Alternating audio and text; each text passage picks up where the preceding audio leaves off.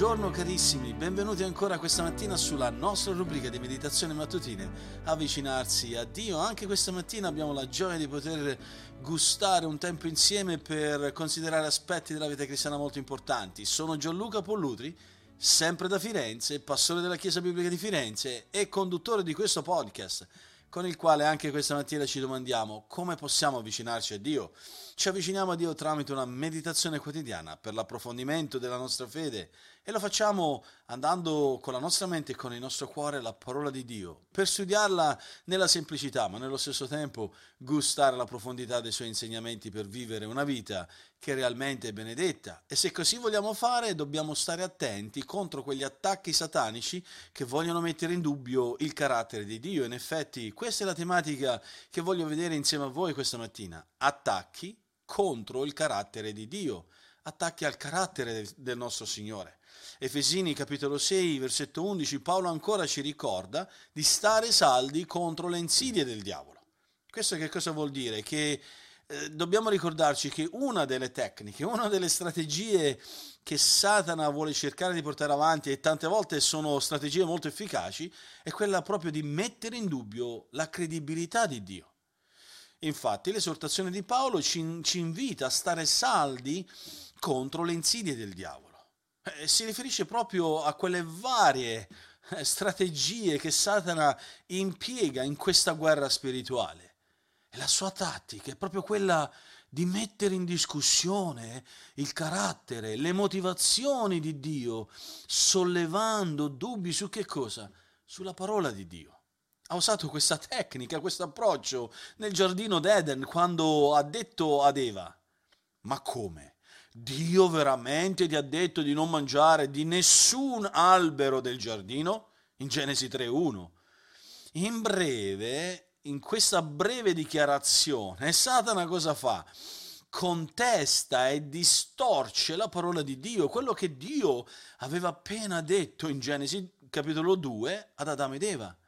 Dio non ha proibito di non mangiare da nessun albero del giardino.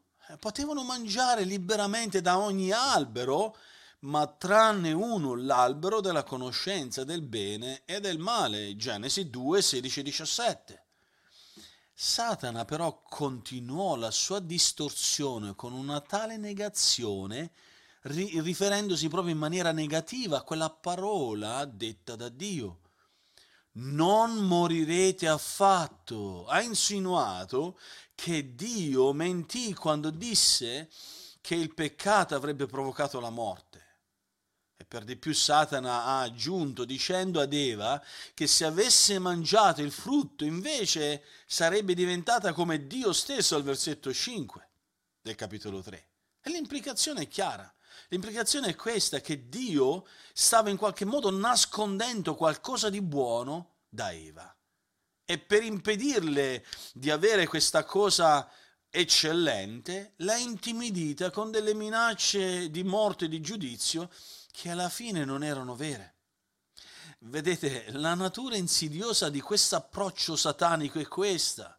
E questa tragedia che mette in atto davanti agli occhi di una donna e così davanti agli occhi dell'umanità, così come fece con Eva, e, e creando proprio quella che poi diventa una distorsione della verità che indusse Eva a cadere in questa tentazione.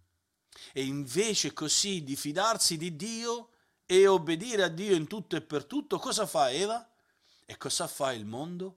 Crede alle menzogne sataniche e come Eva, così anche oggi gli uomini e le donne disubbidiscono la parola di Dio. Eva guardò l'albero, vide che era buono, era buono per nutrirsi, era bello da vedere ed era desiderabile per acquistare conoscenza e cosa fa? Prende del frutto e ne mangia e lo dà anche a suo marito. Versetto 6. Satana così opera inganna e diffonde quelle menzogne di generazione in generazione, come Paolo ricorda a 2 Corinzi capitolo 11 versetto 14. Ma nonostante sia acuto, i suoi tentativi di screditare Dio contestando, distorcendo e negando la sua parola, dovrebbero più che mai essere evidenti per quei credenti che sono stati salvati, redenti e hanno discernimento. È proprio su questo discernimento, carissimi, che dobbiamo sviluppare la nostra vita. Non dobbiamo lasciare che Satana inganni le nostre menti e i nostri cuori usando questo sistema mondiale, queste filosofie eh, mondane che ci portano lontani dalla sua parola. Il discernimento viene proprio dalla parola di Dio, che è una parola ispirata, inerrante, infallibile, autorevole, che è sufficiente a tutto quello di cui noi abbiamo bisogno. Non lasciate che gli attacchi di Satana possano mettere in dubbio nel tuo cuore e nella tua mente la verità descritta, prescritta e annunziata nelle pagine della scrittura. Per quello voglio darvi alcuni suggerimenti applicativi. Non cadere vittima degli attacchi di Satana. Diventa forte nella parola attraverso quello studio intenzionale, sistematico della scrittura. Prendi piena convinzione di quella, quell'importanza che deve avere la parola di Dio nella tua vita per mezzo di quell'opera dello Spirito Santo che controlla il tuo cuore e che ti porta in preghiera ad ascoltare le parole di questa scrittura per metterle in, in, uh, in obbedienza e per disporti alla sottomissione a quei principi che vengono fuori dalle pagine della parola di Dio. Per quello voglio darti anche suggerimenti per come pregare oggi. Chiedi a Dio il discernimento per riconoscere quegli inganni satanici e chiedi a Dio la saggezza per proseguire il tuo cammino nella verità. Prega che Dio accresca il tuo discernimento mentre ti impegni allo studio disciplinato e diligente della Bibbia. E proprio per il tuo approfondimento, leggi prima Giovanni capitolo 2, versetti 12 a 14 e rispondi a questa domanda. In che modo Giovanni descrive coloro che sono forti nella parola? Oggi abbiamo visto che una delle strategie di Satana, una delle tattiche di Satana, che tante volte è la più efficace nel mondo cristiano a, a più ampio e anche eh, in quei credenti fedeli è quello di mettere in dubbio il carattere e la credibilità di Dio.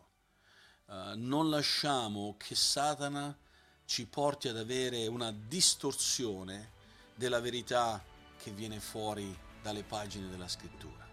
E che Dio ci benedica in questo anche oggi.